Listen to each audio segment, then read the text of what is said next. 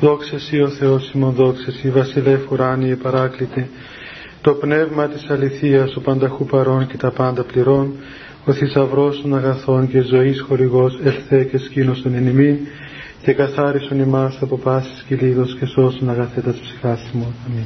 Καλησπέρα παιδιά.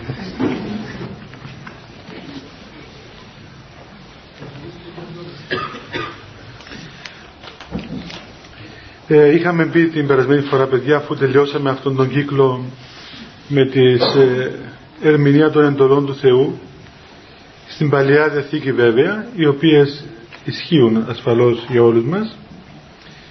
Ε, να, να μελετούσαμε φέτος μια άλλη έτσι ενότητα από την Καινή Διαθήκη πλέον η, οποίες, η οποία ενότητα ασφαλώς είναι και αυτή ε, ωφέλιμη και διδακτική και είναι και αυτά εντολές του Θεού αλλά υπομένα από το στόμα του Χριστού στη νέα σαρκομπλέον ε, παρουσία τους στον κόσμο. Και με έναν άλλον τρόπο βέβαια όχι κατά τον τρόπο αυτόν τον οποίο μίλησε στο Μωυσή στο Σινά, στο όρος Σινά. Περίπου 2.000 χρόνια πριν έρθει ο ίδιος σε εμά. Γιατί και στο Σινά ο Χριστός ομίλησε στο Μωυσή.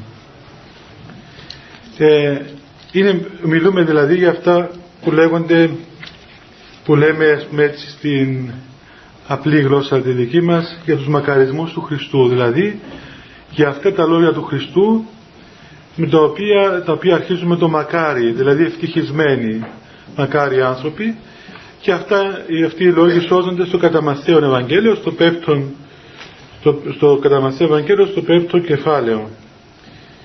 Και λέει εκεί λοιπόν ότι ο Κύριος όταν είδε κάποτε τον κόσμο που εκκλησίασαν κοντά του ανέβηκε σε ένα βουνό στο όρος και γι' αυτό λέμε ή αλλιώς λέγεται επί του όρους ομιλία και κάθισε εκεί στο βουνό και ήρθαν οι άνθρωποι και οι μαθητές κοντά του και άρχισαν τους διδάσκει.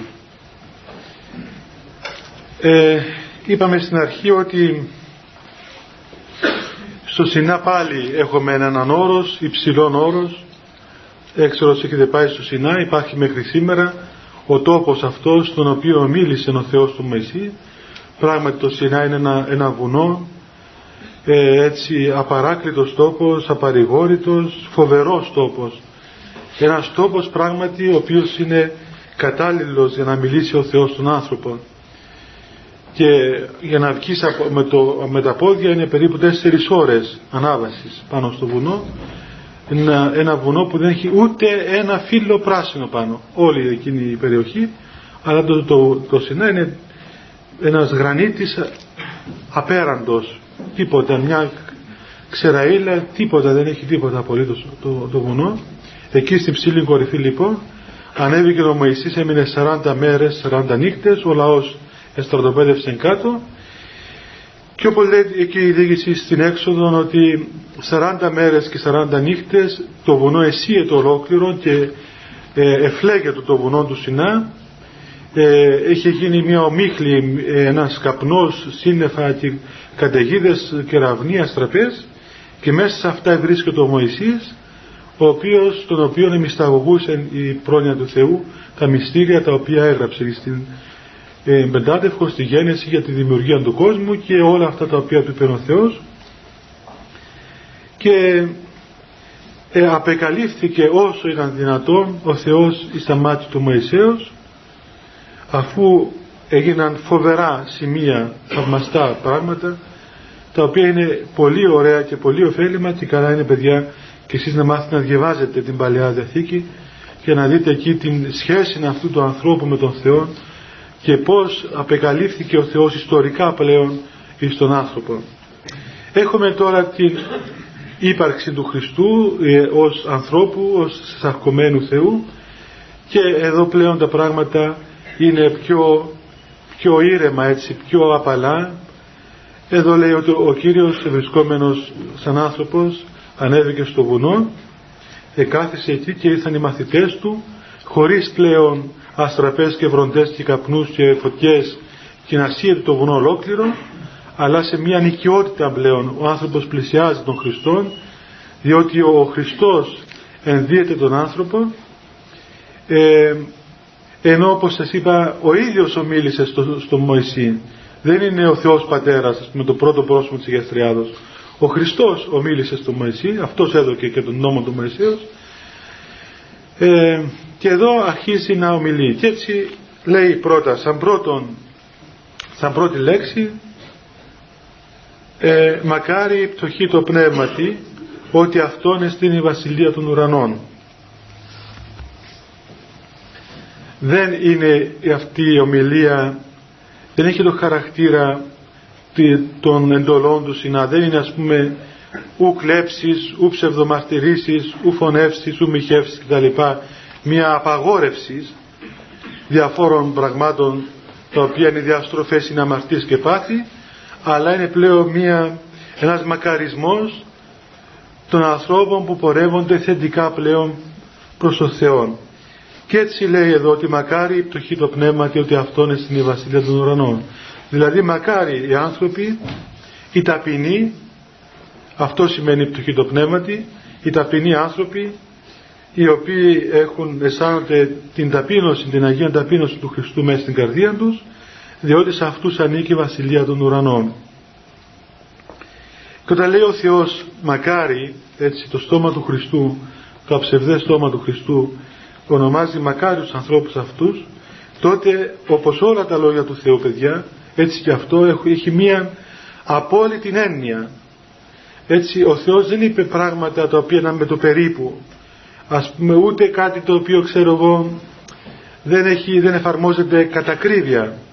Ο λόγος του Θεού είναι οξύς, είναι ενεργής, είναι, είναι ζωοποιός, είναι παντοδύναμος ο λόγος του Χριστού διότι εκπορεύεται από τον παντοδύναμο Θεό και έτσι όταν ο Θεός ε, λέει ότι είναι μακάριος ο άνθρωπος αυτός είναι όντως μακάριος και μακάριος όχι όπως τον καταλαβαίνει το δικό μας μυαλό αλλά όπως ο Θεός γνωρίζει τι σημαίνει μακαριότητα και φανταστείτε δηλαδή όσο μπορούμε να σκεφτούμε με το δικό μας φτωχό μυαλό και όσο ε, μας επιτρέπει και η πνευματική μας κατάσταση ε, φανταστείτε δηλαδή να, ο ίδιος ο Θεός να ονομάζει μακάριον, ευτυχισμένον, τυχερό να το πούμε έτσι, ξέρω εγώ, όλα τα επίθετα αυτά τα συνώνυμα, πώς τα λένε, ε, έναν άνθρωπο.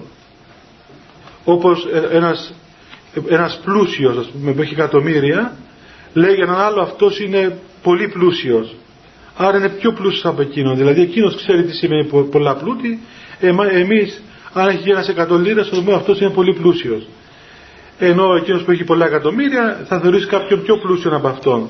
Θέλω να πω ότι ο Θεός ο οποίος είναι ε, ο ίδιος η μακαριότητα των ανθρώπων του σύμπαντος, των, των πάντων, αυτός ονομάζει μακάριον όλους αυτούς τους ανθρώπους οι οποίοι τηρούν τον λόγο αυτόν.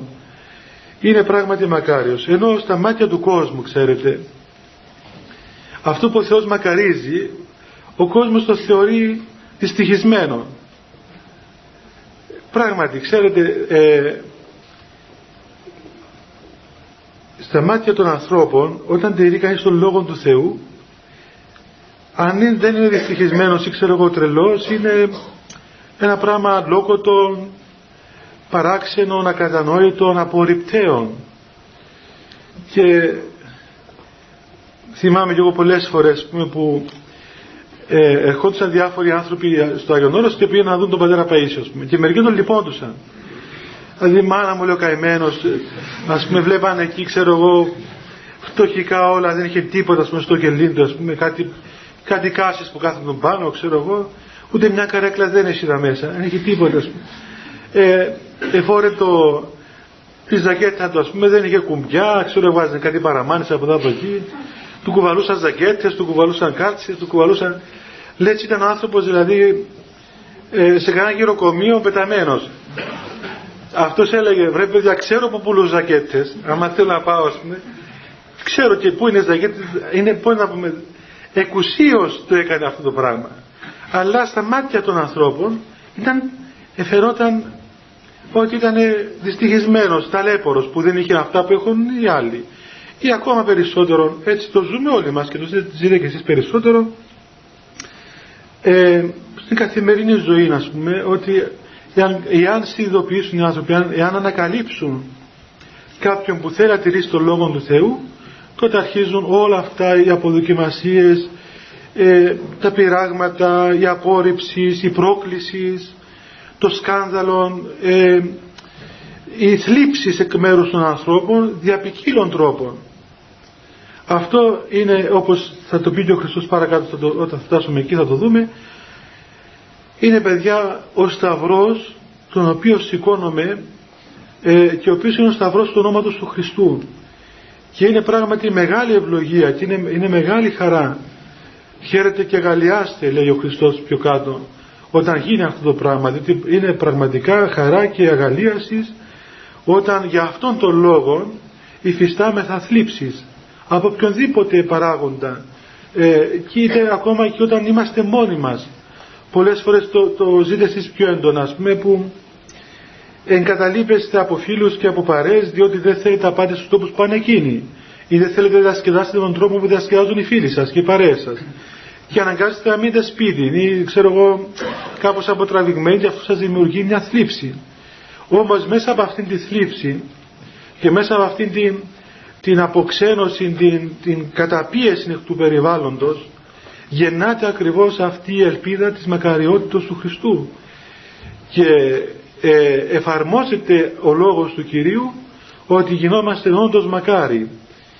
Και αυτοί που γνώρισαν παιδιά και γεύτηκαν αυτήν τη μακαριότητα που, που είναι σαν απόσταγμα της θλίψεως για τον Χριστό κατάλαβαν ότι τίποτα δεν μπορεί να συγκριθεί με αυτόν τον λόγο του Κυρίου που είπε μακάριος ο άνθρωπος που τον ακολουθά και ε, προσπαθεί να ζήσει με αυτό που είπε ο Χριστός και λέει εδώ ότι είναι η πτωχή το πνεύματι όταν και σήμερα το ακούω, ακούω ας πούμε καμιά φορά σαν κοροϊδία αυτός είναι φτωχός το πνεύματι λέμε.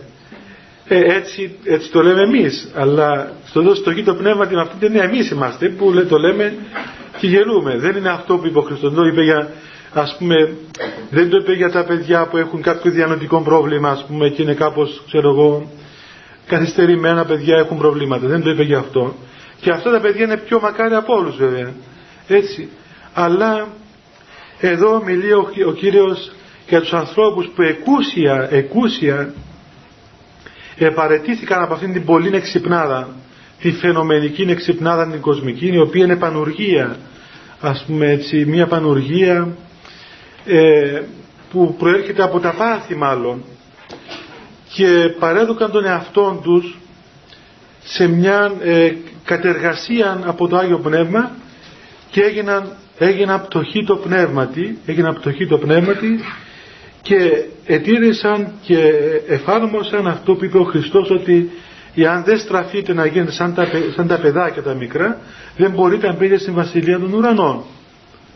Εμάς ο αγώνας που κάνουμε παιδιά εδώ, όλα όσα κάνουμε σε αυτόν τον κόσμο και εσείς που έρχεστε εδώ και εγώ που σας μιλώ ας πούμε και ό,τι, ό,τι κάνουμε δεν τα κάνουμε γιατί ή δεν πρέπει να τα κάνουμε γιατί επιδιώκουμε κάτι σε αυτόν τον κόσμο έτσι. Ούτε πώς να πούμε αν ε, μιλούμε για το λόγο του για να έρχονται να μας ακούν άνθρωποι τότε μοιάζουμε αυτούς τους δήμαρχους τώρα που πάνε και κάνουν προεκλογικές εκστρατείες.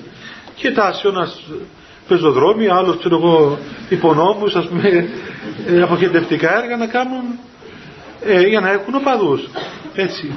Ή, εάν εσείς στηρείτε το Ευαγγέλιο για άλλους λόγους θα είστε πολύ καλά παιδιά αλλά όχι παιδιά του Θεού.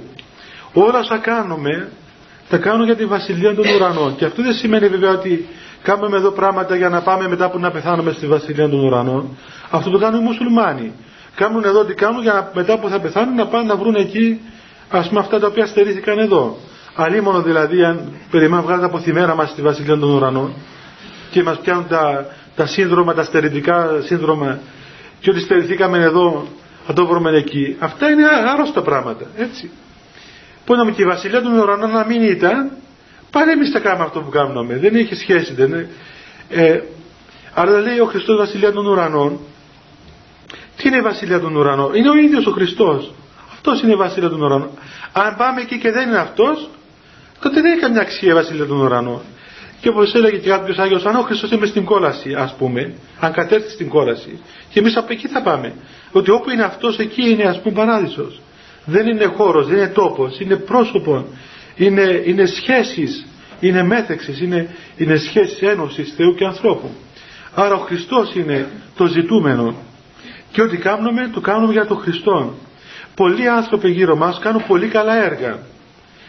Ακόμα καμιά φορά και εμείς ήδη οι άνθρωποι της Εκκλησίας μας πιάνει αυτή η μανία να κάνουμε καλά έργα, γυροκομεία, ε, ιδρύματα, ξέρω εγώ, αυτά και το θεωρούμε ότι αυτό είναι το έργο μας. Και καμιά φορά ε, ακούμε και λένε πολλοί τόσες κοπέλες ανήπαντρες που δεν έχουν ξέρω εγώ να παντρευτούν, πού είναι η Εκκλησία να παντρέψει; Ε, ε, να τους δώσει ας πούμε από έναν οικόπεδο κύκος ξέρω εγώ, παντρέψει όλες τις κοπέλες του κόσμου, της Κύπρου. Ε, τόσες ε, γριούλες πεταμένες, πού είναι η Εκκλησία να τις ε, μαζέψει; Ή γίνονται διάφορα κοινωνικά φαινόμενα, ας πούμε, μια κακή κυβέρνηση, ας πούμε, γιατί δεν επεμβαίνει η Εκκλησία, γιατί δεν μιλάει η Εκκλησία. Δεν είναι δουλειά της Εκκλησίας αυτό το πράγμα. Εντάξει, αν μπορεί να βοηθήσει, καλό είναι, αλλά το έργο της Εκκλησίας δεν είναι κοινωνικό έργο. Είναι έργο σωτηρίας ψυχών. Είναι άλλο το επίπεδο που κινείται η Εκκλησία. Η Εκκλησία του Χριστού βλέπει τα φαινόμενα του κόσμου του ως παρερχόμενα και δια των φαινομένων των δυσαρέστων δίδει στον άνθρωπο την ευκαιρία ακριβώς να καθάρει τον εαυτό τους για να συναντήσει τον Χριστό. Τα προβλήματα τα κοινωνικά παιδιά δεν θα λυθούν ποτέ διότι ο άνθρωπος είναι ελεύθερος.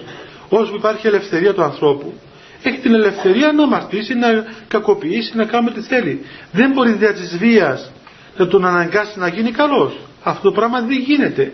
Δεν απορρίπτει ο Χριστός ε, εκ προημίων. Ας πούμε να αναγκάσουμε τον άλλο, ξέρω εγώ, να κάνει το καλό. Πολλές φορές λέμε ε, να, να, να, πάμε να βρούμε την κυβέρνηση, ξέρω εγώ, το ένα, να κάνει το άλλο, να κάνει το άλλο, να προλάβει τα κακά. Αυτό το κάνει μόνη της. Δεν μπορεί η Εκκλησία με τον χωροφύλακα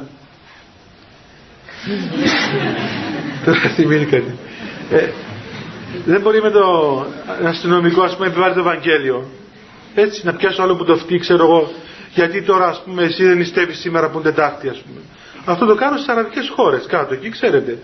Άμα είναι μέρα που έχω Ραμαζάνι ας πούμε και φάει ένας μουσουλμάνος ε, αν το καταφέρουν το δω βέβαια γιατί τρώω κρυφά. Αλλά τότε αλλήμον όντως πούμε. Ή ήρθε η ώρα που μίλησε ο Χότσας πρέπει να βγάλει το χαλί το πεύτσι όπως λέμε στην Κύπρο το οποίο είναι από το επεύχομαι, το τουρκικό. Γι' αυτό λέγεται πεύτσι κυπριακά. Ναι, είναι αυτό.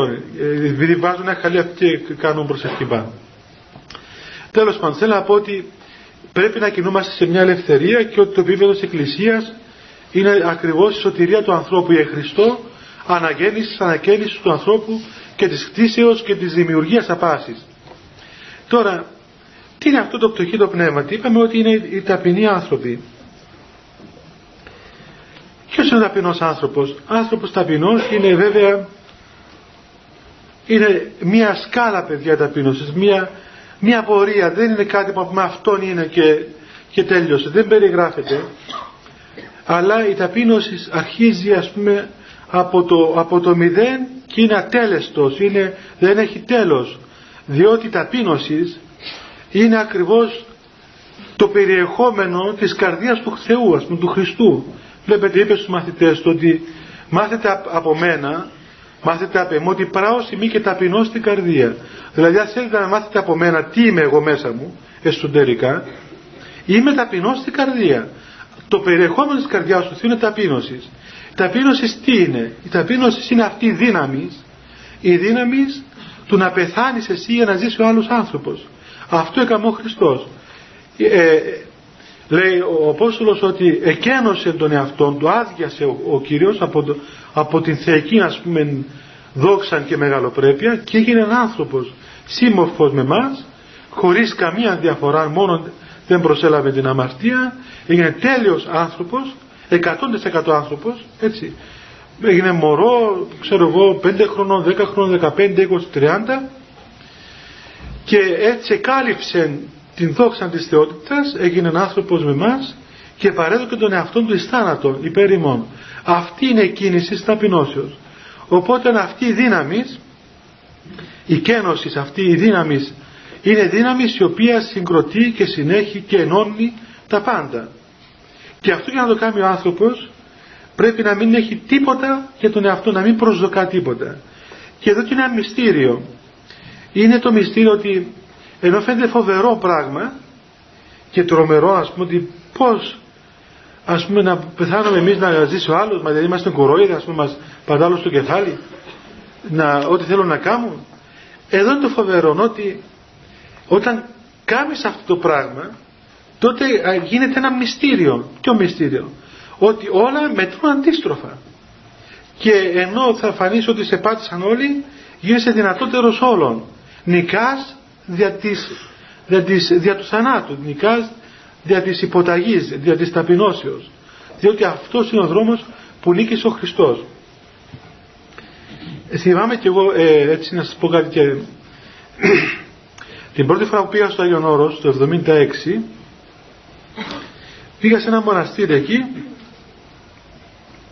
στη Μονή Δονησίου συγκεκριμένα όσοι έχετε πάει ένα μοναστήρι έτσι πολύ στενό χτισμένο στενά ας πούμε και η εκκλησία σκοτεινή και εγώ ήταν και οι πρώτες μέρες που ήμουν στο Άγιον Όρος σαν φοιτητής, επισκέπτης ας πούμε οπότε φτάσαμε απόγευμα εκεί με τα πόδια φτάσαμε την ώρα του εσπερινού, μετά πήγαμε στην τράπεζα στο απόδειπνο και είχε σχεδόν σκοτεινιάσει.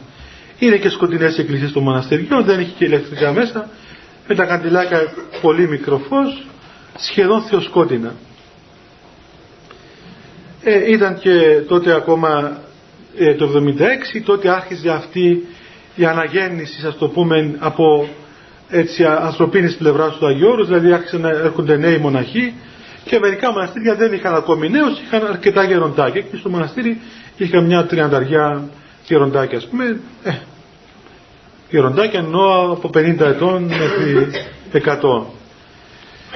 Ε, σε μια, στο απόδειπνό ήμουν σε μια γωνιά στο ένα παρεκκλήσι εκεί της Παναγίας και επειδή τότε άρχισα να σκέφτομαι ας πούμε για τον μοναχισμό, να γίνω μοναχός, να μείνω στο Άγιο να μην μείνω σκεφτόμουν αλλά όταν έβλεπα αυτούς τους μοναχούς με πιάσε απόγνωσης, κατάθλιψης.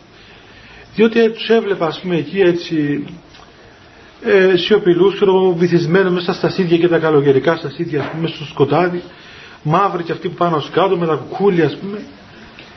Λέω Παναγία μου, να έρθω καμιά φορά και εγώ εδώ μέσα να γίνω έτσι. Αυτοί είναι σαν τους πεθαμένους, είναι πεθαμένοι αυτοί οι άνθρωποι. Πράγματι μου, μου φαινόντουσαν σαν έβλεπα μία εκκλησία γεμάτη φέρετρα με πτώματα μέσα, με, με λείψανα, ξέρω εγώ. Ήταν ένα πολύ άσχημο συνέστημα, ας πούμε. Τι λέω, αποκλείεται, εγώ δεν πρόκειται να πατήσω εδώ πέρα. Ε, αυτή είναι πεθαμένη, πράγματι πεθαμένη. Και διαβάζεις αργά αργά και γεροντάκια. Κάποιος μοναχός, σχετικά νέος τότε, καμιά, σαν εμένα στην ηλικία 37-38 χρονών, άρα με τα καντήλια μέσα στο στον, υπάρχει αυτός ο μοναχός, μέχρι σήμερα θα σας πω το όνομά του βέβαια. Ε, εγώ βυθισμένος πίσω, ούτε με ήξερε αυτός, ούτε είχαμε μιλήσει. Τίποτα. Ε, και με έπιασαν πολύ έντονα αυτές τις σκέψεις, έτσι με, με πώς να το κεφάλι μου σαν το αυτό. Και έρχεται, έρχεται πάνω μου κατευθείαν, με είχε και ένα ξύλο πάνω με τα καντήλια, με το κερί, και μου λέει, με πιάνει ας πούμε έτσι και με χτυπά στον νόμο μου λέει κοίταξε να δεις κάτι, μην βλέπεις τα πράγματα εξωτερικά. Αυτοί όλοι που βλέπεις εδώ δεν είναι νεκροί. Αυτοί, είναι, ε, αυτοί ζουν εις τους αιώνες. Είναι όλοι ζωντανοί.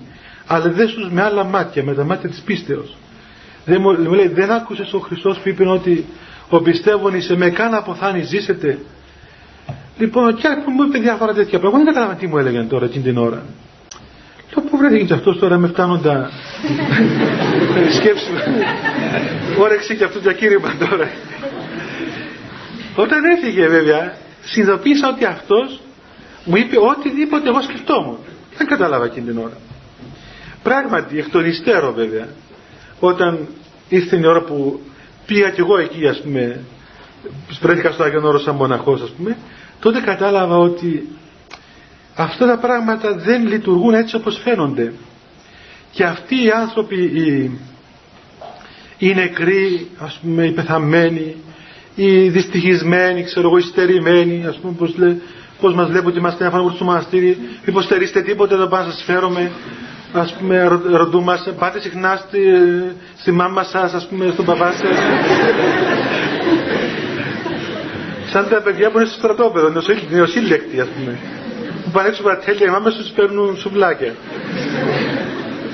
Ναι ε, ναι θέλω να πω ότι βλέπει κανείς ότι τούτα τα πράγματα έχουν μια άλλη διάσταση μια διάσταση αιωνίας ζωής. Μια διάσταση πραγματικά η οποία είναι, δεν ασχολείται με το να δώσει μια εικόνα στα μάτια του κόσμου. Διότι τα μάτια του κόσμου είναι βιτρίνες, βλέπουν βιτρίνες ας πούμε. Και δεν έχει, δεν έχει καμία, καμία σχέση με τα, με τα κριτήρια τα κοσμικά. Ούτε και ο Χριστός βλέπετε όταν αναστήθηκε πήγε να βρει τον Πιλάτο να του πει ξέρω εγώ κοίταξε εγώ αναστήθηκα τον τρομάξει τίποτα ούτε σημασία στον Πιλάτο καμιά σημασία. Πήγε σε αυτούς οι οποίοι τον αναζητούσαν.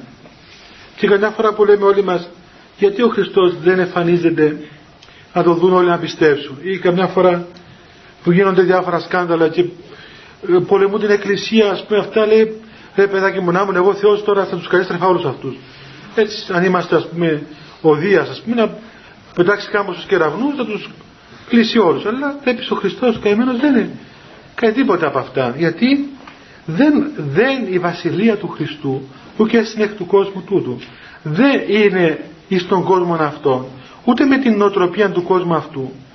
Και άρα λοιπόν όλη η πνευματική ζωή και όσοι θέλουν να ακολουθήσουν την πνευματική ζωή δεν πρέπει να προσδοκούν ε, μια επιτυχία ε, εγκόσμιων, ε, επίγειων ε, με τα κριτήρια τα κοσμικά αλλά πρέπει να δουν ότι ίσως να χρειαστεί να περάσουν αυτήν την θάλασσα, αυτόν το, αυτήν την κατάδυση να πούμε στην φαινομενική ακόμα στην πούμε και αποτυχία κοσμική για να ανέλθουν στην επιτυχία την κατά Θεόν, η οποία έχει και αποτέλεσμα βέβαια επί του κόσμου τούτου. Ε, δεν θα σας πω θεωρίες παιδιά έτσι για περί ταπεινώσεως για να μην σας ζαλίσω. Απλώς θέλω να σας διαβάσω μερικά κομμάτια από ένα βιβλίο του πατρός Παϊσίου του γέροντα του πατρός Παϊσίου ο οποίος είναι μια επιστολή του που έγραψε και είναι τόσο σοφή και τόσο ωραία και απλή μερικοί να τα έχετε διαβάσει αλλά για όσους δεν τα έχουν διαβάσει ε, για να δείτε δηλαδή πως, πως περιγράφει ένας Άγιος άνθρωπος τι σημαίνει ταπείνωσης. Λέει λοιπόν, αρχίζει το, την περιγραφή, μακάρι λέει είναι εκείνοι οι άνθρωποι που κατόρθωσαν να μιμηθούν την ταπεινή γη, η οποία ενώ πατιέται από όλους, όμως όλους τους σηκώνει με την αγάπη της και τους τρέφει με στοργή σαν καλή μάνα, η οποία έδωσε και το υλικό για τη σάρκα μας στην πλάση. Βλέπετε, όπως τη γη ας πούμε την πατούμε όλοι και η γη μας σηκώνει όλους και όχι απλώς μας σηκώνει αλλά μας τρέφει και ακόμα από, από αγάπη. Και μοιάζει η γη ας πούμε σαν στοργική μάνα η οποία μας έδωσε το υλικό για, για να γίνουμε άνθρωποι. Έτσι είναι, ε, έτσι είναι οι άνθρωποι οι ταπεινοί οι οποίοι βαστάζουν τους άλλους. Και όχι απλώς βαστάζουν που, που λέμε καμιά φορά ας πούμε δεν φτάνει που τον ανέχομαι κιόλας. ή ξέρω εγώ Θεέ μου πλέον πολλές ε, γυναίκες συνήθως και άντρες καμιά φορά. Ναι, Θεέ μου δώσ' μου υπομονή να τον αντέξω ας πούμε δεν είναι τρόπος αυτός δώσ' μου υπομονή να τον αντέξω δηλαδή να πούμε καλά που με αντέχει κιόλας. όχι δώσ' μου υπομονή να τον αντέξω δηλαδή ε, παίρνουμε τη θέση το θυμάτο, γινόμαστε θύματα εμείς και άλλος είναι, ξέρω εγώ, Διοκλητιανός, ας πούμε. Ο Νέρονας, η αυτοκράτορα του Ρωμαίου που σκοτώναν τους χριστιανούς και γίνονταν μάρτυρες οι χριστιανοί και ε, ε, τοποθετούμε, ξέρω εγώ, τον άντρα μας, το δάσκαλο μας, τον, τον συνεργάτη μας, τον διευθυντή μας σε αυτή τη θέση. Δεν είναι αυτός ο τρόπος ο οποίος ξεκουράζει. Αυτός κουράζει περισσότερο, δεν ξεκουράζει. Και λέει επίσης ο Γέροντα ότι ακόμα η γη δέχεται με χαρά και ό,τι τις πετάμε από καλούς καρπούς μέχρι τα κάθαρτα σκουπίδια τα οποία επεξεργάζεται αθόρυβα σε βιταμίνες και τις προσφέρει πλουσιοπάροχα με τους καρπούς της, αδιάκρι... με τους καρπούς της αδιακρίτως σε καλούς και κακούς ανθρώπους. Ακόμα εκεί λέει ο γέροντας ότι ενώ τις πετάμε σκουπίδια και καλά πράγματα, αλλά και σκουπίδια και κοπριές και καθαρσίες, όμως η γη καλή, επειδή είναι καλή, τα μεταβάλλει και τα σκουπίδια σε καλές βιταμίνες. Έτσι βλέπετε τα σκουπίδια γίνονται λίπασμα. Δεν ξέρω τι θα κάνουμε τα σκουπίδια σας εσείς, αλλά εμείς που ζούμε έξω στα βουνά, τα σκουπίδια τα φυλάμε αν τόπο και γίνονται λίπασμα αυτά και γίνονται, ε, καλλιεργούνται τα χωράφια μας ας πούμε. Και έτσι και τα δέντρα και όλα τρέφονται και εκεί τρέφεται και απολαμβάνουμε μετά και εμείς βιταμίνες και καλούς καρπούς από τα σκουπίδια που πετάξαμε και τα επεξεργάζεται τα θόρυβα χωρίς κανένα θόρυβο. Έτσι λοιπόν είναι ο ταπεινός άνθρωπος. Βλέπετε αυτή την ελευθερία και την άνεση, να πούμε, περιγράφει ο Γιώργος εδώ ότι πράγματι όχι μόνο η ταπείνωση, αλλά τίποτα δεν κουράζει τον άνθρωπο. Θυμάμαι μια φορά που είμαστε μαζί με τον πατέρα Παΐσιο και κάναμε μια λιτανία, στο Άγιον Όρος μια μεγάλη λιτανία. Και κρατούσε την εικόνα της Παναγίας ο Γέροντας μαζί με, με κάποιον άλλο και εγώ ήμουν δίπλα. Και ο Γέροντας δεν είχε πνεύμονες, είχε βγάλει τους πνεύμονες του και ήμουν ένα, ένα πισός πνεύμονας ο καημένος και δεν μπορούσε να πνεύσει, δεν μπορούσε να κουράζει. Ήταν και νηστικό δηλαδή όπως πάντα. Είχαμε 4-5 μέρες να φάει, ας πούμε, ξέρω εγώ, και εξαγρυπνισμένος. Οπότε πήγε μια και μια εδώ, ας πούμε. Οπότε το λέω Γέροντα, κουράστηκες να, να πάρω την, την εικόνα. Και μου λέει, ας πούμε, ευλογημένη Παναγία δεν κουράζει, ξεκουράζει. Και το έλεγε πάντοτε αυτό το πράγμα, ότι τίποτα το πνευματικό δεν κουράζει. Ούτε η προσευχή κουράζει, παιδιά, ούτε η ταπείνωση κουράζει, ούτε η θυσία κουράζει, ούτε, ούτε ό,τι κάνουμε ας πούμε με, καλά, με καλή έτσι, διάθεση. Ξέρετε πότε κουραζόμαστε; Κουραζόμαστε όταν αρχίζουμε να αγωνκίζουμε και να μπαίνουν άλλοι λογισμοί μέσα, τότε όλα αυτά μας, μας κουράζουν. Και το βλέπουμε πρακτικά αυτό το πράγμα. Πρακτικά κάθε φορά που ε, γίνεται σωστή αντιμετώπιση των πραγμάτων τότε ε, ε, κάθε τι που δίνουμε επιστρέφει πίσω σε εμάς και πράγματι μας βοηθάει πολύ περισσότερο. Και αυτό δεν είναι μόνο ας πούμε στους μοναχούς γιατί εγώ τώρα σας μιλάω αυτά τα πράγματα έτσι μπροστά μου δηλαδή, αν ήταν δυνατόν να σας δώσω το νούμερο να καταλάβετε είναι σαν μια παρέλαση ας πούμε από μορφές ανθρώπων που ήταν τόσο ταπεινοί Δηλαδή βέβαια μοναχούς. Εγώ έτσι από, από νεανική ηλικία στο, μέσα στο μοναχισμό. Άρα λοιπόν οι παραστάσεις μου είναι μοναχικές. Αλλά θέλω να πω δεκάδες, εκατοντάδες τέτοιους ταπεινούς ανθρώπους αυτούς που μακάρις ο Χριστός να φτωχούς στο πνεύμα Αλλά να μην σας πω από τους μοναχούς και ε, φανεί ας πούμε ότι σας επηρεάζουν, να σας πω από κοσμικούς ανθρώπους. Όταν ήρθα στην Κύπρο το 1992 πήγαμε στην Πάφο μας φιλοξένησαν για ένα χρόνο σε ένα ε, έτοιμο μοναστήρι αλλά χωρίς ανθρώπους μέσα, ε, ε, έρημος αλλά καλό σε κτίρια. Εκεί ήταν ο πρώτος, πρώτος χρόνος πίσω από τα Άγια και οπωσδήποτε μετά από τόσα πολλά χρόνια που έλειπα ήταν κάπως ας πούμε δύσκολο έτσι να προσαρμοστώ ας πούμε με ανθρώπους, με τον κόσμο και πολλές φορές με έπιανε αυτή η, η, ιδέα ας πούμε τι θέλω εγώ τώρα εδώ πέρα να σηκωστώ να φύγω πάω πίσω στο Άγιον Όρος. Αλλά δεν μπορούσα διότι ε, είχα την εντολή του, του γέροντος τον πατέρα να πει και πίσω να πει να πάλι θα με στελάνε εδώ. Οπότε τι να πάω πούμε, αφού μόλις πάω θα με εξαποστείλουν πάλι πίσω. Ας κάνω υπομονή να δούμε τι θα γίνει. Αλλά με έπνιγε αυτό το πράγμα και με έπνιγε οι λογισμοί δεν είναι ότι ας πούμε στερήθηκα τρόπον την αυτή την πνευματικότητα ας πούμε της μοναχικής πολιτείας που είμαστε εκεί. Αλλά μια φορά σου πω κάτι που είναι θαυμαστό, δηλαδή είναι εκ του Θεού αυτό το πράγμα. Μία ημέρα, τον πρώτο καιρό, τον πρώτο μήνα ή τον δεύτερο μήνα, ε, κάποια καθημερινή μέρα έρχεται ένας άνθρωπος εκεί, ο οποίος ε, κάτι γύριζε στα χωριά και κάτι έκαμε, μια απογραφή, ξέρω εγώ τι, τι έκαμε, και έρχεται στο μοναστήρι και μου έφερε μια γιαγιά. Όταν λέω γιαγιά, ενώ ας πούμε όχι πολύ μεγάλη γυναίκα, κάπου 63-65 χρονών. Αλλά γιαγιά, ας πούμε, και συγχαρητωμένη γιαγιά της Κύπρου, τις παλιές. Ε, έτσι με την κουρούκλα της, ας πούμε, με τα, αυτά όλα τα στοιχεία εκείνα τα οποία απαρτίζουν εκείνη την τα διατηρητέα είδη των γιαγιάδων, των παλιών ωραίων γιαγιάδων.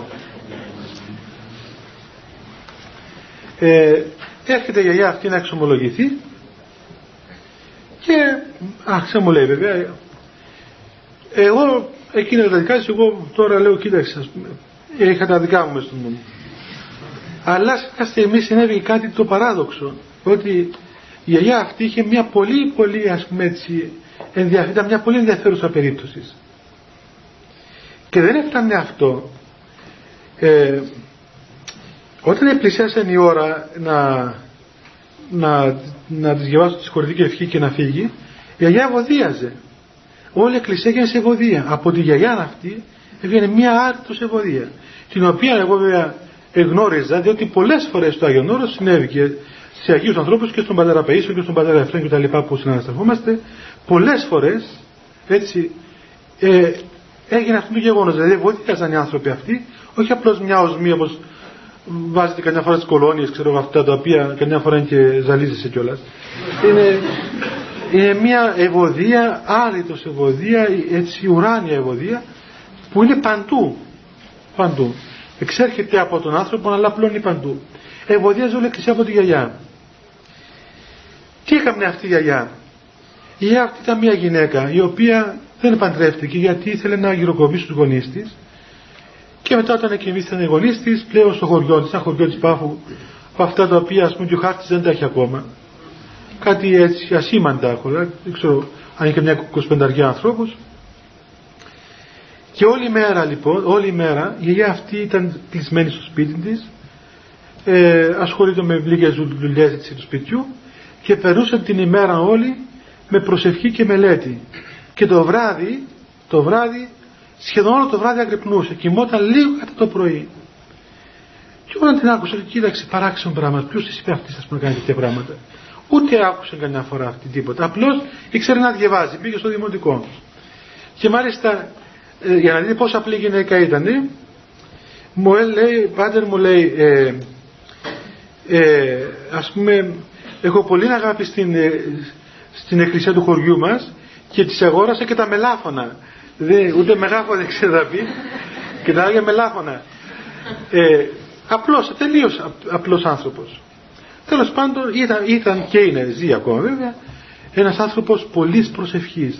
Όλα τα στοιχεία τα οποία ήταν μετά όταν κατάλαβε περί τίνος πρόκειται και τη ρωτούσε διάφορα πράγματα, εάν διαβάζετε παιδιά ας πούμε, σε γράμματα μεγάλων Αγίων, ξέρω εγώ, το μεγάλο Αγίο της Εκκλησίας που περιγράφουν τις ενέργειες του Αγίου Πνεύματος στην καρδία του ανθρώπου, η Αγιά αυτή η, η απλοϊκή σχεδόν αγράμματη ξέρω εγώ πεταμένη σε μια γωνιά για της ΠΑΦ είχε ακριβώς τα ίδια τις ίδιες ενέργειες. Ένας άνθρωπος ο οποίος ας πούμε εβάστησε έτσι εν το μέτρο των, των ικανοτήτων του βέβαια με την προσευχή του τον κόσμο. Μετά από λίγο καιρό μια άλλη γιαγιά πιο θαυμαστή έχετε μια άλλη και αυτή η γιαγιά η οποία μου λέει πάτερ μου τι να σου πω λέει ξέρεις μερικές φορές προσεύχομαι ε, ένα φως λέει λάμπει ένα φως γύρω μου ας πούμε. Και άρχισε να περιγράφει αυτόν το φως. Το οποίο ποιο φως είναι αυτό το άκτιστο φως της θεότητος το οποίο έβλεπαν οι μεγάλοι Άγιοι ο Γρηγόρης ο Παλαμάς και οι συχαστές και αυτοί και όχι μόνο φως αλλά και χαρίσματα. Χαρίσματα ας πούμε υπερφύσια χαρίσματα τα οποία και αυτά ε, ε, λειτουργούσαν σε ένα απλοϊκό άνθρωπο.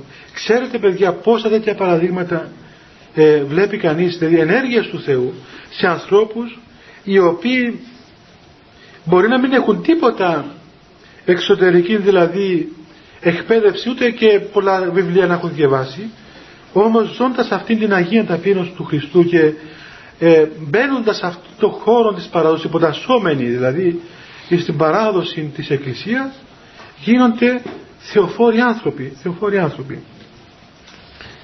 Ε, το είπα αυτό γιατί έτσι μέσα στο νου μου είχα πολλές δηλαδή μορφές τέτοιων ανθρώπων. Λέει λοιπόν ακόμα από τις ότι ο ταπεινός άνθρωπος όπως φαίνεται είναι ο δυνατότερος του κόσμου διότι και νικάει αλλά και σηκώνει πολλά ξένα βάρη με ελαφριά τη συνείδησή του. Βλέπετε ένας ταπεινός άνθρωπος, όχι μόνο δεν μέφεται τον άλλο, αλλά σηκώνει και το βάρος του. και χαίρεται διότι σηκώνει το βάρος του αδελφού του και διότι και η συνείδηση του είναι αναπαυμένη.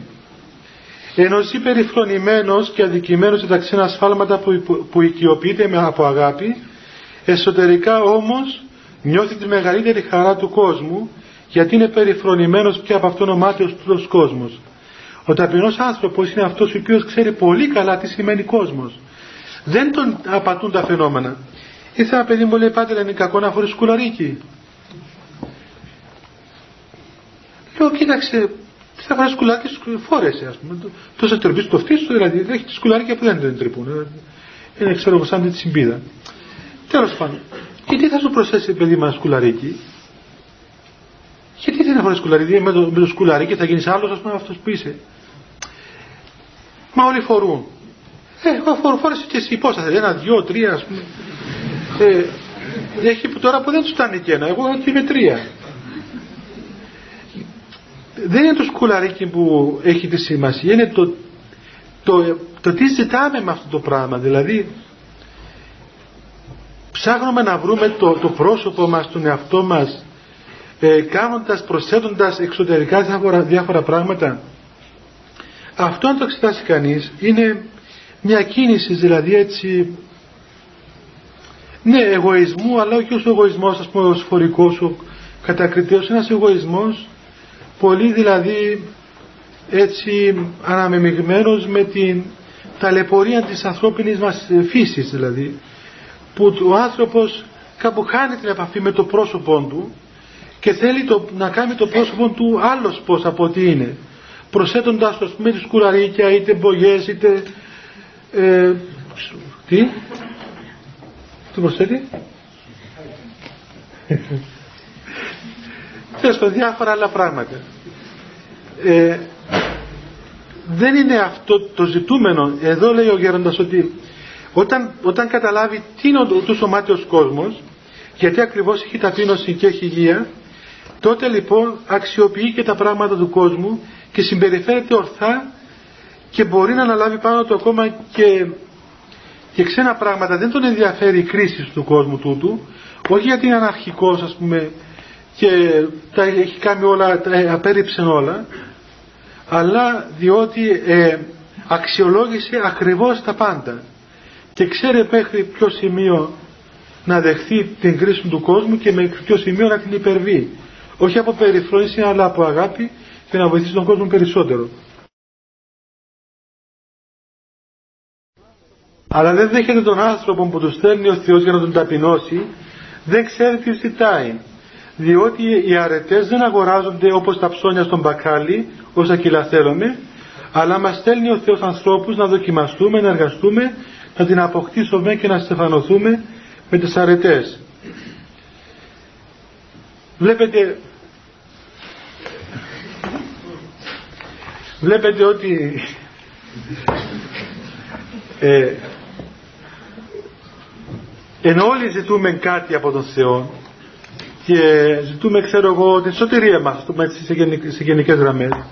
Όμως τις περιστάσεις οι οποίες έρχονται ακριβώς τις διώχνουμε. Και μοιάζουμε σαν τον άνθρωπο που δεν ξέρει τι θέλει διότι ενώ ζητάει ταπείνωση. Όταν έρχεται η ώρα ε, για να ταπεινωθεί τότε δεν, δεν αποδέχεται αυτήν την περίπτωση, αυτήν την περίσταση. Και λέει και κάτι άλλο εδώ, για να πέρασε σχεδόν η ώρα, σας πω ότι κάτι άλλο όμορφο λέει ο Γέροντας ότι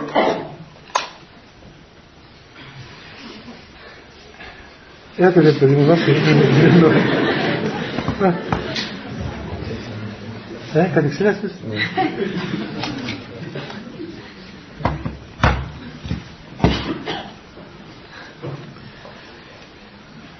Οι γης που έχουν αγάπη και ταπείνωση πολλές φορές μαλώνουν από αγάπη ποιος να πρωτοσηκώσει τα βαρύτερα και να αρπάξει τα χειρότερα πράγματα ή να κρατήσει τα σάπια για τον εαυτό του για να τα φάει και τα καλύτερα να τα δώσει στον πλησίο του που είναι ο Χριστός.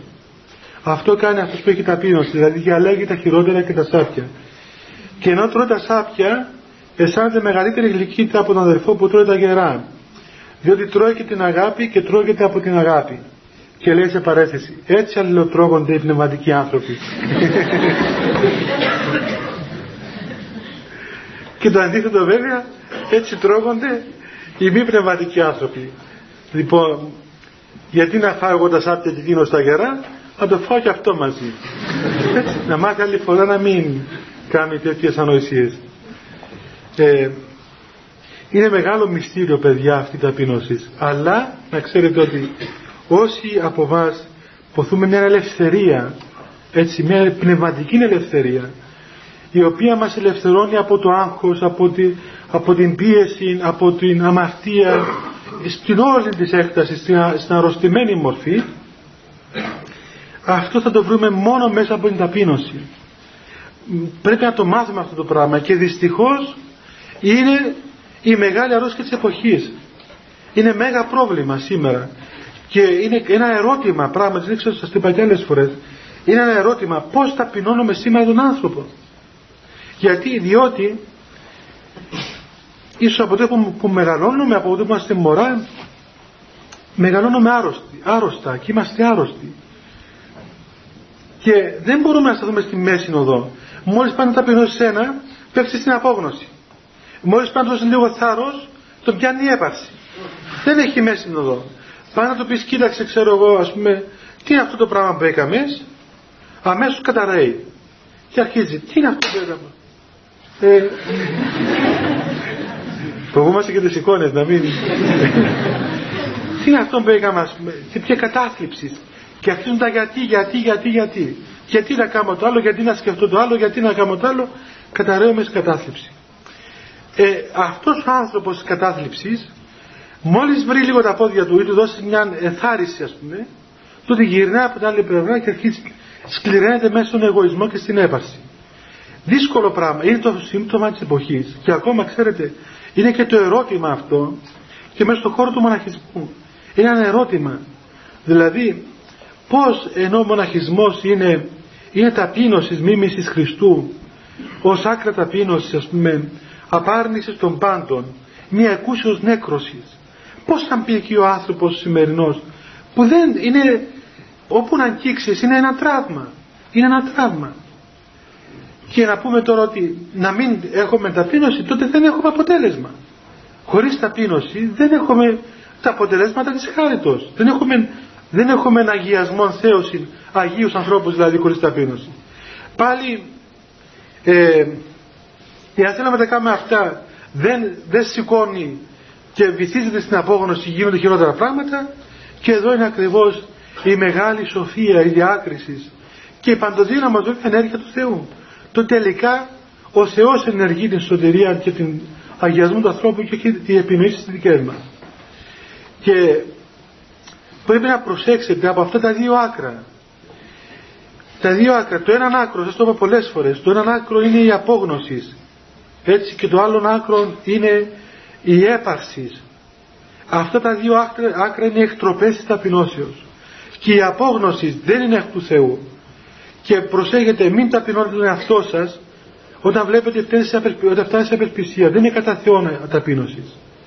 Δηλαδή όταν έρθει ένας πούμε, και αρχίζει να λέει ότι εγώ είμαι ακτολός και δεν κάνει για τίποτα και ξέρω εγώ και τον βλέπεις λέγοντας αυτά ας πούμε έχασε κάθε δύναμη κάθε θάρρος τότε αυτό δεν είναι η Αγία ταπείνωση του Χριστού που τον ελευθερώνει αλλά είναι η ταπείνωση των δαιμόνων που να τον, να τον πεθάνει τον άλλο έτσι γιατί ο διάβολος δεν θέλει τον άνθρωπο να, να βρει τον εαυτό του, αλλά να τον συντρίψει, είτε από τη μια πλευρά είτε από την άλλη. Προσέξτε ένα, ένα σύμπτωμα, παιδιά, της ηλικίας σας, της εποχής σας αυτό. Παλαιότερα δεν υπήρχε αυτό το πράγμα. Οι άνθρωποι ήταν θυμωμένοι, μες στην ταπείνωση ανεχόνταν ο ένας τον άλλον, υπέμειναν, ε, έβρισκαν μία ανακούφιση υπομένοντας. Σήμερα δεν βαστάζουμε τον άλλον άνθρωπο. Μα τι άλλον άνθρωπο; Τον εαυτό μας δεν βαστάζουμε. Πολλές φορές εγώ λέω παιδί μου κάνει υπομονή τον εαυτό σου. Τον εαυτό σου του κάνει τον υπομονή. Διότι το πρώτο που δεν βαστάσει τον εαυτό σου. Αν με εσύ δεν βαστάσει τον εαυτό σου, πώς θα βαστάξεις τον άλλο και πώς θα σε βαστάξει και εσένα μετά ο άλλος. Γι' αυτό χρειάζεται πολύ προσοχή, παιδιά, να, να τηρήσουμε αυτή τη μέση οδό και προπάντων να προσέξουμε κάθε πράγμα που μας οδηγά. Από τους καρπούς θα καταλάβετε την ενέργεια. Αν είναι από τον Θεό εάν είναι πάλι ας πούμε από ένα πνεύμα το οποίο μας σωθεί σε ένα πνευματικό σκοτάδι. Θέλετε τίποτα να ρωτήσετε, παιδιά; Ναι, Ελιάνα. Ε, Γιώργο, καθώς ε, μας είπα τις δύο ιστορίες με τις γριούλες, ε, ε, θυμούμενοι και άλλους παρόμοιες διηγήσεις πάλι με γριούλες και ανθρώπους. Έχει και με νέες, έχει και με νέες ιστορίες. Ναι, καλά. Ε, Όχι με άκουσα- γριούλες. Δεν άκουσα καμιά φορά για κανένα μεγάλο δικηγόρο, κανένα μεγάλο γιατρό, κανένα... Δηλαδή οι άνθρωποι της γνώσης, εμείς οι γραμματιζόμενοι, ας πούμε, αποκλειόμαστε... ε, ε, Όχι ε, καλή. Εγώ ξέρω να, και πώς να πούμε, έχει και μεγάλους, μεγάλους ας πούμε επιστήμονες. Εξάλλου το είπε και ο Άγιος Κοσμάς, είναι το, το κακό τους μορφωμένους σερ. ναι. Ε, όχι, το, κοίταξε, γιατί λέμε για, να, να πει κανείς ότι ένας καθηγητής πανεπιστημίου αν προέκοψε, α πούμε, εντάξει, διάβασε πολλά, άκουσε πολλά, κόβει και πολλά το μυαλό του, ώστε δικαιωματικά αν είναι έξυπνος, θα προχωρήσει. Ενώ ένας απλός άνθρωπος αγράμματος που δεν διάβασε τίποτα, εδώ φαίνεται η ενέργεια της χάριτος και όχι οι ανθρώπινες δυνάμεις. Εγώ γνώρισα στη Θεσσαλονίκη και έρχεται και στην Κύπρο αυτός ο άνθρωπος, ένας καθηγητής πανεπιστημίου, ο οποίο αυτός ο άνθρωπος έχει μέτρα, ας πούμε, αρετής μεγάλα. Πολύ, πολύ χαριτωμένος άνθρωπος.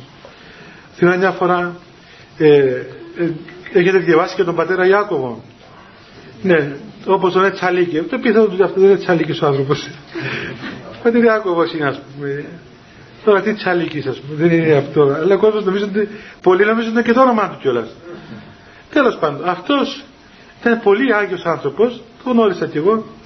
Ήταν μικρασιάτη, είχε έτσι μια, μια μεγάλη έτσι, ε, ε, βέβαια μεγάλα χαρίζοντα από τον Θεό, αλλά μια μεγάλη απλότητα. Όσοι τον έχετε γνωρίσει, αν έχετε ακούσει καμιά ομιλία του, πούμε. Τότε πήγε κάποτε ένας καθηγητής πανεπιστήμιο της Αθήνας και πήρε μαζί του έναν άλλο καθηγητή, ξέρω εγώ, Ελληνοαμερικάνο. Και ο καθηγητής καθόταν εκεί και του διηγόταν ο άλλος, ο άλλος ήθελε να δει Αγίους και θαυματουργούς. Του σε πάρω να δεις έναν Άγιο. Και πράγματι, είναι όντως μεγάλος Άγιος, πολύ μεγάλος Άγιος, με μεγάλα θαύματα. Και ζώντας και μετά το θάνατο του. Το πήγε εκεί, του λέει Γέροντα, ο κύριος αυτός είναι καθηγητής πανεπιστημίου στην Αμερική. Ε, είναι ωραία, είπε κάπως άλλος πως το πει, έκαμε έτσι ένα χμμ, κάπως έτσι. Τέλος πάντων, να μην τον παριστάνω κιόλας, χωρίς το κεφάλι του, λέει είναι σπουδές και θεολογία και φιλοσοφία και ιατρική και μαθηματικά και του πρόσφεραν και πέντε θέσεις στα πανεπιστήμια και είναι μεγάλη διάνοια και σπουδαίος άνθρωπος και ξέρω εγώ είπε, είπε, είπε, είπε. Στο ζωβαρίστη του άκουσα αγαπητέ μου του λέει, ευλάβει αν έχει αυτό μετράει. δηλαδή τον έβαλε στη θέση του. Όλα αυτά πήγαμε καλά είναι. Είναι του μυαλού επιτεύγματα. Ε, τώρα τι γίνεται με τη σχέση με τον Θεό; Και η ταπείνωση. Δηλαδή, και αν, αν, είναι, αν είμαστε έξυπνοι, αυτό θα καταλάβουμε. Μα η εξυπνάδα πραγματική είναι να καταλάβεις ότι έχεις 80 χρόνια και πρέπει να τα αξιοποιήσεις αιώνια. Και η βλακία πραγματική είναι ενώ έχεις 80 χρόνια να νομίζεις ότι θα δεις αιώνια. Σήκω πάνω. Πού να σου ακούσω από εκεί κάτω; Ναι. Ε, ήθελα να ρωτήσω ε, πώς μπορεί ο άνθρωπος να ξεφύγει από αυτήν την απόγνωση που του υποβάλλει ο διάβολος; Ο άνθρωπος ξεφεύγει από την, ταπεί- από την απόγνωση όταν μάθει ας πούμε πρώτο, πρώτα να καταλάβει ότι δεν ρυθμίζει ο ίδιος τα πάντα. Γι' αυτό αγχωνόμαστε και τρέχουμε δεξιά και αριστερά γιατί νομίζουν ότι εμείς θα κάνουμε όλα. Πρέπει να τα ρυθμίσουμε όλα εμείς και να τα ελέγξουμε όλα εμείς και αν μας φύγει τίποτα ας πούμε θα ανατιναχθεί το σύμπαν στον αέρα. Δεν αφήνουμε τη ζωή μας στα χέρια του Θεού. Δηλαδή αν το αναλύσουμε ας πούμε είναι απιστία. Αυτός που πιστεύει ότι τίποτα δεν συμβαίνει χωρίς την πρόνοια του Θεού, ότι ο Θεός δίκει την χτίση, τότε έχει μια ανάλυση, έχει, έχει μια ελευθερία και αμέσως αποτέχει την ταπείνωση να αφήσει τον Θεό να κάνει εκείνα που δεν μπορεί να κάνει αυτός. Πρέπει να καταλάβουμε ότι έχουμε περιορισμένες δυνάμεις. Δεν είμαστε, δεν είμαστε απεριόριστοι άνθρωποι. Είναι περιορισμένες οι δυνάμεις μας. Παραδείγματος χάρη δεν μπορούμε να μάθουμε ας πούμε, αυτό το βιβλίο όλο. Έμαθα το μισό, έμαθα τρία ε, δεν μπορώ άλλο. Πρέπει να πάω να σκοτωθώ, δηλαδή, επειδή δεν, το, δεν μπορώ να το μάθω όλο. Φτάνει και το μισό, ρε παιδί μου, και μια σελίδα που μάθα. Και το εξώφυλλο καλό είναι.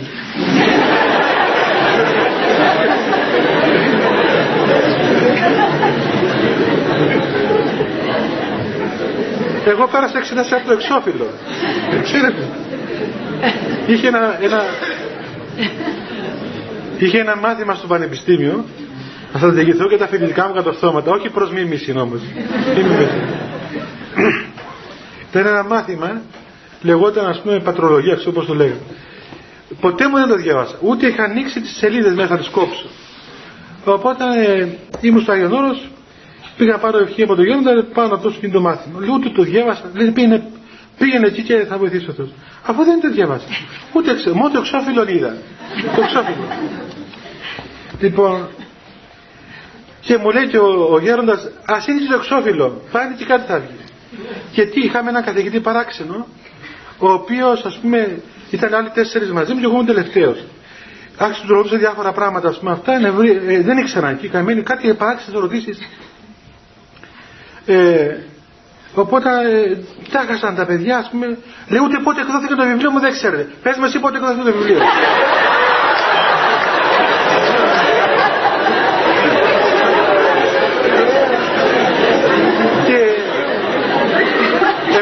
είπα γιατί το είχα δει το εξώφυλλο;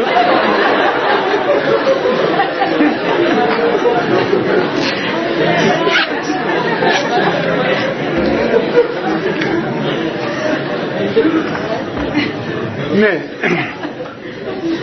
Και πέρασα από το εξώφυλλο. Έτσι είναι παιδιά, ξέρετε πράγματι, είναι γεγονός αυτό.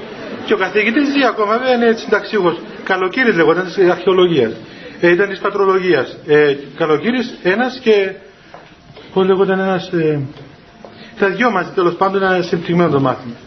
Ε, ψευτογκάς. ναι. Ε,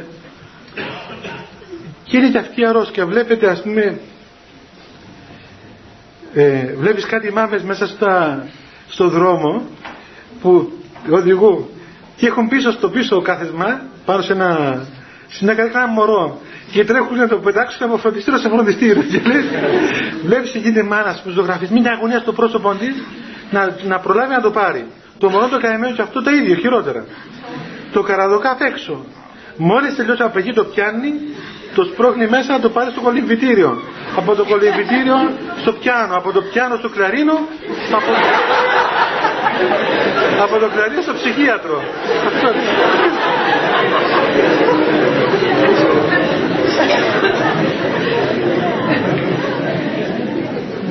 Και ξέρετε πόσα προβλήματα δημιουργούνται έτσι. Δηλαδή άρρωστοι γονείς, Το μωρό να κάνει ώρα, τα μάθει ώρα, πάντα να φέρνει δέκα, να είναι άριστος, να μην αποτύχει ποτέ. Δεν μάθαμε το παιδί ότι και η αποτυχία είναι μέσα στη ζωή μα, παιδιά. Και η αποτυχία είναι μέσα στη ζωή μα. Και πολλές φορές είναι ωραία η αποτυχία. Δηλαδή έχει ας πούμε και αυτή την, την καλή της πλευρά. Έτσι. Είναι και ωφέλιμη. Βοηθά τον άνθρωπο. Και έχει και μια παρηγοριά, ας πούμε, αυτός που αποτυχάνει. Έχει μια παρηγοριά γίνεται πιο μαλακός, πιο καλός. Δεν είναι σωστό να μην αποτυχάνομαι ποτέ. Εξωτερικά ενός. Γιατί είναι δηλαδή άνθρωπος απείραστος, χωρίς δηλαδή δοκιμασίες, είναι αδόκιμος. Είναι σαν ένα ψωμί που νομό, δεν ψήθηκε ποτέ.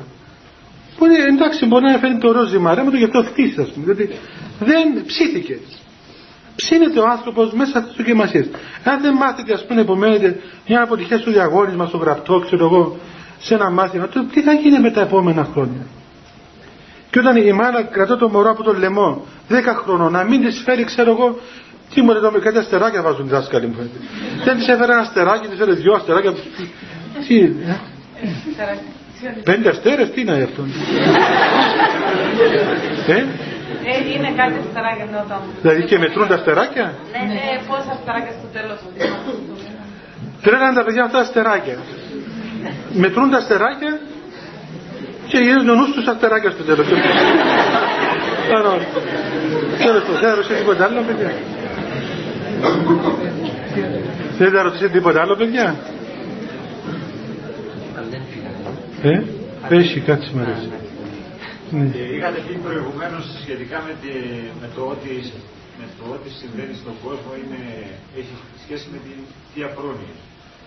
Ε, διάβαζα σε ένα βιβλίο ότι ε, ο χριστιανισμός ε, λέει ότι υποστηρίζει ο χριστιανισμός ότι κάθε αρρώστια που συμβαίνει στον άνθρωπο ε, είναι θέλημα Θεού. Και υποστηρίζει ο συγγραφέας ότι αυτό δεν είναι σωστό διότι ε, είναι ας το πούμε η κακή, μάλλον η μη τήρηση των ε, φυσικών νόμων της υγείας ας το πούμε. Της Ναι. Και ως παράδειγμα, ας το πούμε, αναφέρεται είναι αφηγήνη διατροφή, Ναι, ναι. άλλο ναι. πράγμα. Μμ. Πάνω σε αυτό θέλω να Κοίταξε, όταν λέμε αυτό είναι θέλημα Θεού, ας πούμε, δεν είναι ότι ο Θεός θέλει να γίνονται κακά. Ουδέποτε ο Θεός, παιδιά, δεν συνεργάζεται με το κακό. Ούτε χρησιμοποιεί το κακό. Ούτε τις αρρώστιες, ούτε τους θανάτους, ούτε τίποτα. Δεν συνεργάζεται ο Θεός.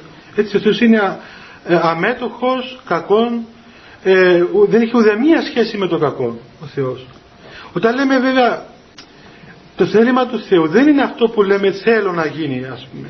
Αλλά είναι η γνώση της προνοιάς του Θεού. Τώρα το πώς υπάρχει το κακό στον κόσμο και όλα αυτά είναι μια ολόκληρη δηλαδή η θεολογία περί της α, διακοπής της σχέσης του ανθρώπου με τον Θεό. Τι το, το ζητούμενο δεν είναι αυτό, το ζητούμενο είναι ότι ο Θεός δεν είναι δυνατόν να αφήσει τον, τον διάβολο να, να υποτάξει το θέλημα του Θεού στο δικό, του- στη δική του επι- επιτυχία. Έτσι, γι' αυτό έδωσε ο Θεός την δύναμη ώστε η αποτυχία του ανθρώπου να γίνει α- αιτία μεγαλύτερης επιτυχίας μετά. Και έτσι αξιοποιούνται τα διάφορα κακά που συμβαίνουν για αιώνια ωφέλεια ας πούμε πνευματική μεγαλύτερα από το κακό που έγινε. Δηλαδή το αιώνιον καλό είναι μεγαλύτερο από το μικρό πρόσκαιρον κακό. Καλό, κακό. Ε. Ε. Σαν μπέρδεψα κιόλας. Κατάλαβες; Ναι. Ναι. Θέλω πάνω, πάνω στο τύπο να μας πείτε κάτι για το Τουρκία κατ' οικονομία, κατά παραχώρηση; Είναι μεγάλη υπόθεση, μετά θα γίνει μεσάνυχτα εδώ. ε, να το πω μια άλλη φορά. Καλά παιδιά, ε, είναι 9 και 10 η ώρα να μην σας ταλαιπωρώ. Ε, η επόμενη φορά παιδιά θα είναι στις 16, 16 του Δεκέμβρη και την ίδια ώρα βέβαια. Ε, Καλά, να κάνουμε προσευχή, παιδιά, την πείνα. Χριστέ το φως του αληθινό, το φωτίζουν και αγιάζουν πάντα άνθρωπον ερχόμενοι στον κόσμο. Σημειωθεί το εφημάς το φως του προσώπου σου, είναι αυτό ψώμεθα φως του απρόψητων και κατεύθυνον τα διαβήματα ημών προς εργασία των εντολών σου. Πρεσβείες της Παναχράντου σου Μητρός και πάντως των Αγίων Αμή. Διευχών των Αγίων Πατερών ημών, Κύριε σου Χριστέ ο Θεός, ελέησον ημάς αμήν. Καλό βράδυ παιδιά και συγγνώμη για την ταλαιπωρία.